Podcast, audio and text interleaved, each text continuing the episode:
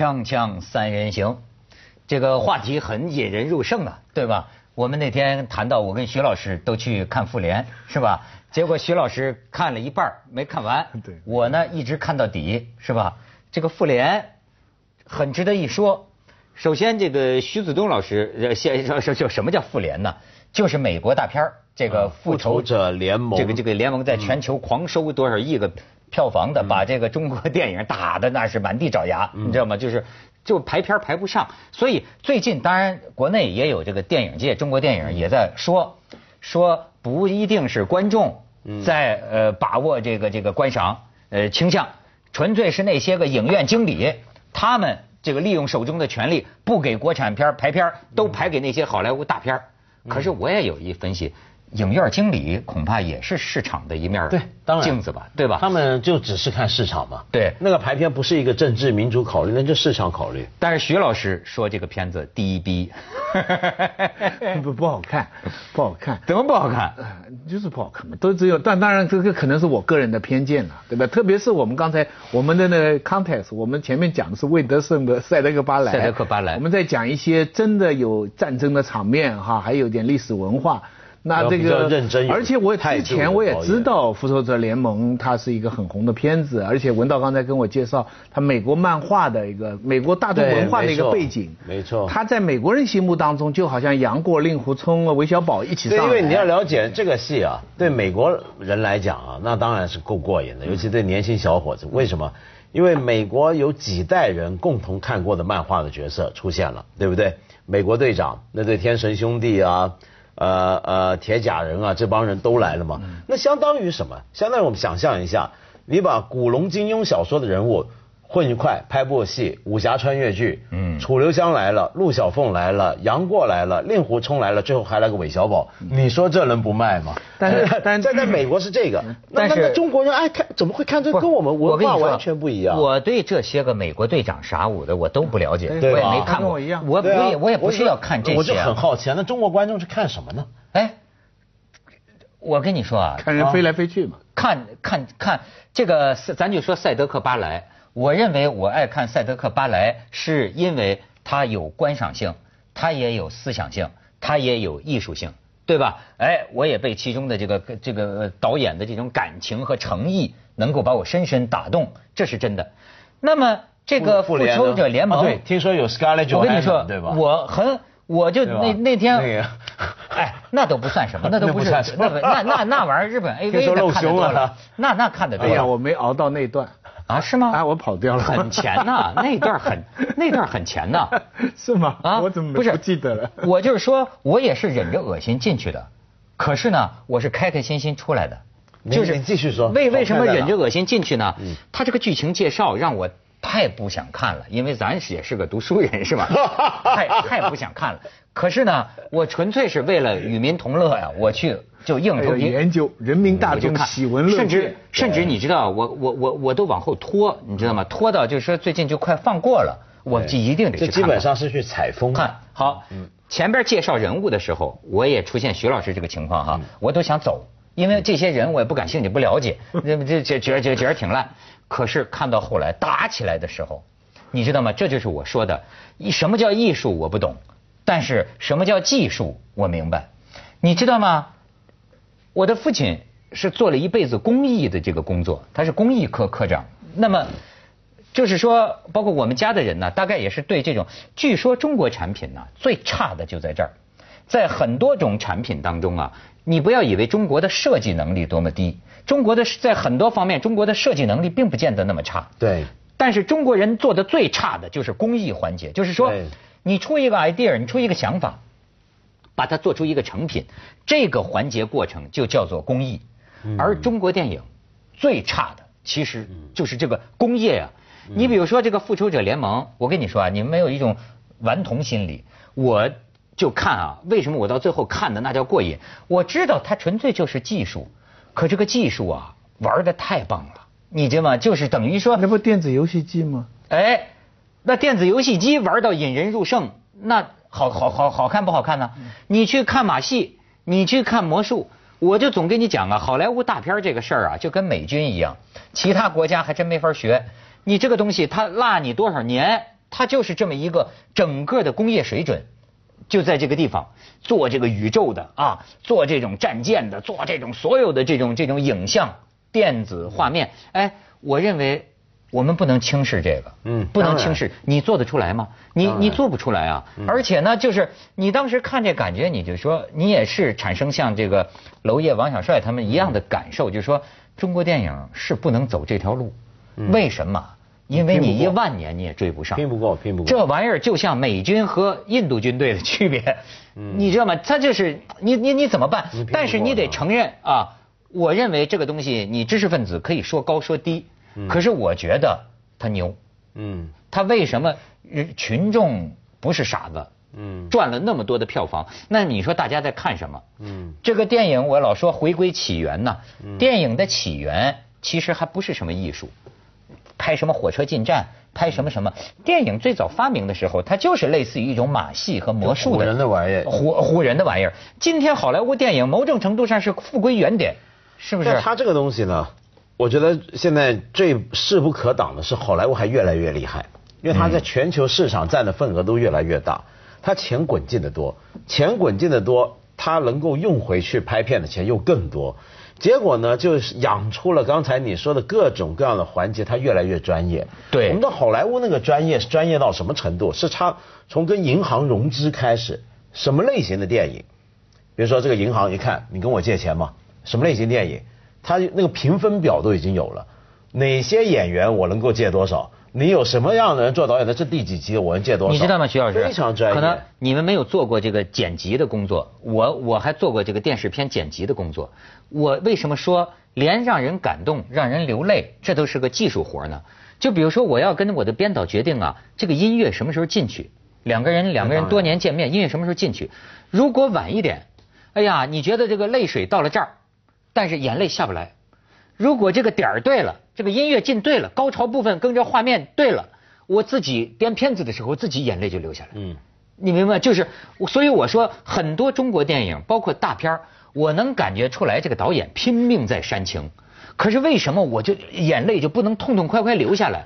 我知道他音乐晚了一点，很有可能就是各种声光画电的一个结合呀，是什么时候这个气口？我们我们借用呃 Benjamin 的非常有名的观点，嗯就是说，呃，生产力决定生产关系。他嗯借用马克思主义的观点，他说艺术也是这样，艺术里边的生产力，他比方说是呃文学创作的语言什么什么，他说这个东西来决定销售，但这个我们现在不大能解得通，因为我们通常看到通俗文艺都是销售来决定作家写什么，但是电影院这个环节我有点明白，嗯，现在这些电影啊，它是电影院。对不对？有这种啊，现在不是不是五点一了，现在是七点一的音响，有这种大片的影院，它就需要有这种大片。嗯，有些片文艺片你可以在家里看电视在电脑上看，但这种片你非得进他影院，你八十块一百块给他赚，还搞什么三 D 啊之类。所以现在中国人的办法是我拍不过你吧。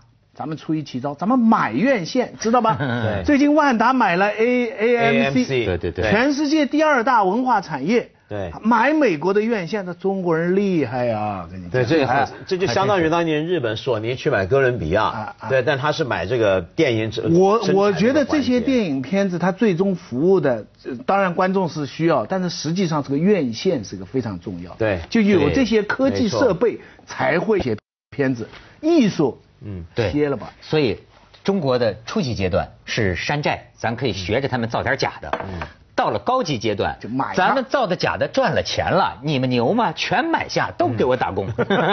锵锵三人行，广告之后见。我最近有一个感想哈，跟你们讨教讨教。我觉得这个有些话呀，是过去旧体制下说的这个话，但是今天呢还在说，猛一听呢挺顺嘴儿，实际上细细一琢磨啊，你现在觉得这不就是你不知道为什么？比方说我说什么呢？大家都在说要支持中国电影，谁谁谁电影公司老板不是经常喊喊 喊喊喊喊喊口号哈？哎，支持我们中国电影，支持民族电影。可是我细细一想，我最近不太明白为什么。嗯就是说，你要说啊，你是那种像桃姐呀、这种电影，你说我们应该支持香港本土电影啊，这个这个艺术片什么的啊，没票房的这个东西，呃，还说得过去。嗯，那么你这些个圈钱的电影，嗯，对吧？你跑来跟我们说，大家要支持中国电影，你赚了钱不会跟我们观众分一分钱的红啊？你的这个大明星拿到那么多的钱，你们把大明星集聚到一起，你们这些投资人、电影老板就满袋都是钱赚了，然后你们让我们观众支持中国电影，所以我就觉得想想想不明白，你知道吗？很多时候，对我同意。其实这个就等于像当年。呃，有些学者就考证过中国历明现代史上所有的所谓的爱用国货、抵制洋货、抵制什么货的运动，是其实里面很大程度呢，呃，当然不能排除爱国心，但有相当程度是本土商人想扩大市场、想挣钱。对对对，因为你被因因为以前你想想看，民国年代中国很多产品都不如人的，啊，包括纺织品也不如人家便宜，也不如人家好。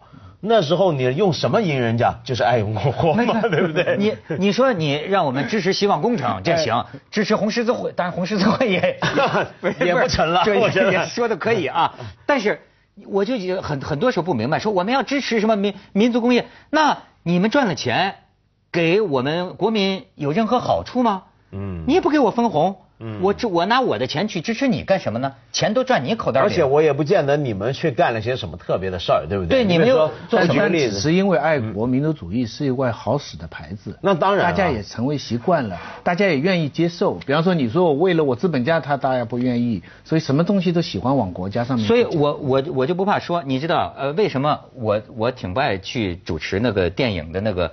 呃，这种大片的这个这个发布会，对吧？哎，当然请我的也不多啊，但是为什么我就不爱去？我就想不通这个理儿，就是说，中国这个电影界啊，他就觉得给你这个主持人的这个这个这个劳务费啊，和你做别的这个商业活动是不一样的，他可以给你很少的一一点钱，你知道吗？我想不通啊。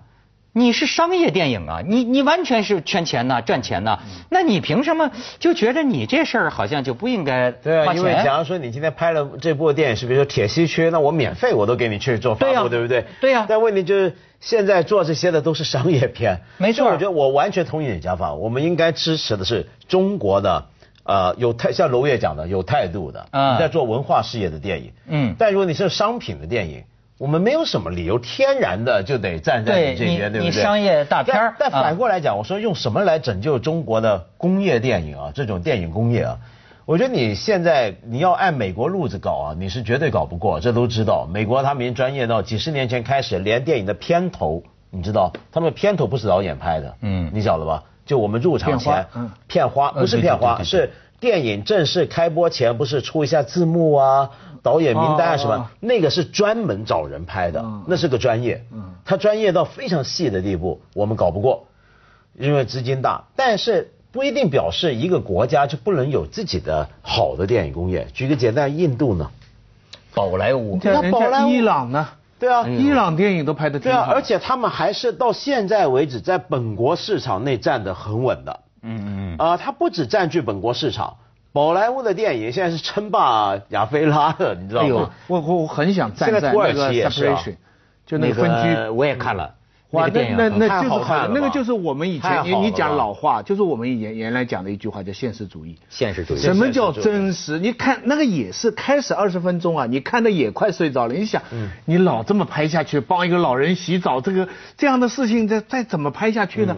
哎，你越看到后面越好看，人性没有，我跟你说，故事价值、艺术性，第一个镜头我就被吸引了，是吧？到一开头就好看，我觉得真是香港出了一个桃姐，伊朗出了一个 separation，这这翻译应该叫什么呢？呃，分居，分居，分居，分居。哎呦，他你知道最好看的是那个生活感，对，生活感拍出来了。俩人口子离婚怎么聊？你知道吗？实际这个东西很过瘾，看的很我我相信谁看的都会很。而且我觉得最重要的是什么？你有没有注意到在看这个电影的时候，你们两个现在都看，你有没有发现，看这个电影你会觉得你对伊朗这个国家有更深的感情，尊重，尊重。就你想想看。我们过去老说我们要用中国电影到外面介绍中国价值观，正面宣扬中国社会。这部电影它完全没有这个政治意图，对对不对？它要小成本，最后在美国得大奖。对，但是到最后，所有人看的说，伊朗这个国家，就像回我讲嘛，以色列人看说，难道这个就是我们天天说的恶魔吗？嗯，而而且让我们最后对可兰经、对伊斯兰教，你会在日常生活当中起的作用，对，就像我们对孔子的这种作用。我们也尊重，我觉得这种电影中国应该多拍。我我我我真的觉得哈，这样的电影在中国题材用之不尽，取之不绝。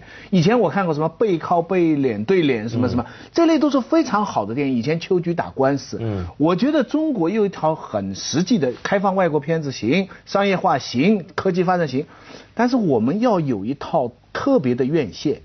就是要有一些不在一个平面上商业竞争的院线，你叫艺术院线也好，你叫什么什么院线也好，你这些院线使得国内的一些暂时不受注意，比方说这个片子，伊朗这个片子，或者中国人拍出这样的片子，没有受到外面得奖的情况下，它就是一个小众电影，让他们能够循环，让大学生有一种骄傲。我们周末帕托，我们不去看复联，我们去看一部没人注意的这样的一些导演。现在你知道，现在中国的导演只有两条路啊，嗯，要么我认识外面江江志强啊，我认识成龙啊、杨受成，我来拍大片；要么我跟王小帅他们，我到欧洲去得奖。除此之外，我有中国这片土地，哪有给我拍片的？我觉得，我觉得只能说一个很重要的事情，就是因为中国的整个院线这个市场。是最近几年才整个开始建立起来，在那里垄断。那因为你你现在想想看，我们曾经有很长时间，大家看电影没有一个很完整的一个影视的规模在，是这几年才来的嘛。那么说，所以我们出现一个很奇怪的现象，你刚刚说的那种情况，外国都有，比如香港过到现在都还有一些小电影院，我专门播一些比较另类的、冷门的艺术的电影，这属于艺术电影院嘛。但在中国情况不一样，中国大陆现在情况是。啊，所有的影院都被大片霸占，那么你说的那类电影都去哪了呢？都到了网上跟影碟，嗯，全是然后它得不到正常市场的认可，对，它没有，它其实这本来是可以一个另类市场。那这个另类市场，一般国家是要不你就真的有小规模艺术电影院，要不然是怎么样呢？就政府，比如说像香港的话，它很多时候就是政府。他会有一些专门的电影资料馆啊，或者文化中心啊，什么这些东西，它专门放这类电影。但在中国呢，这类电影是永远你没办法是坐在戏院里去看的电影。那么，它问题在于啊，我觉得这些电影啊，即便是给少数人看的，它其实也有个少数人的好看和难看。对，有拍的难看的，那你不能让我支持。所以说，我觉得这玩意儿不是慈善事业啊，就他说到底啊。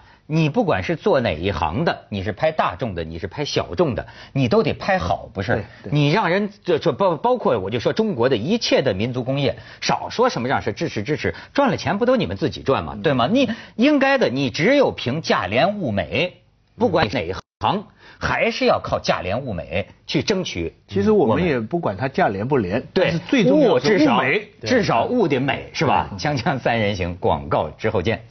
所以最近有人在这个微博上讲句话嘛，说这个不管是电视剧还是电影，在中国呀，尚未良性发展，都已恶性膨胀，就是很已经很很很。我们很多行业都这样。是啊。就我们很多行业都这样，而且你刚我刚刚还没讲完，讲印度电影啊，印度电影你有没有看过？去年有一部电影在大陆也很火的，叫《三个白痴》。呃，三傻大闹宝莱坞。你看了吧？我看了。你看这个电影啊，好看它其实好看。它其实是这样，它有很多很粗糙，嗯，它有很多很胡来，你甚至觉得有点像港产片，但它好看，嗯，好看。它它是由八零年代香港那种笑片的生猛，但是它是有社会的一个意识跟想法在里面，对教育的批判。疯狂的石头那那个类型的，还没那么怪。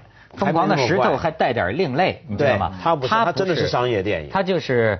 所以，我都认为啊，你不要小看背后的这个技术，包括这个搞笑也是功力，当然，喜剧的功力，包包括咱就说这复联、复仇者联盟对白，这个编剧，他这编剧都是分工协作的。比如说，可能有一个编剧啊，专门负责润色这个小幽默，嗯，小小笑话，你知道吗？那么他的最后这个这个水平高了以后啊，你包括这种呃喜剧片，这个什么三傻大闹宝宝宝莱坞，我觉得现在是有这么一类电影啊，就是说。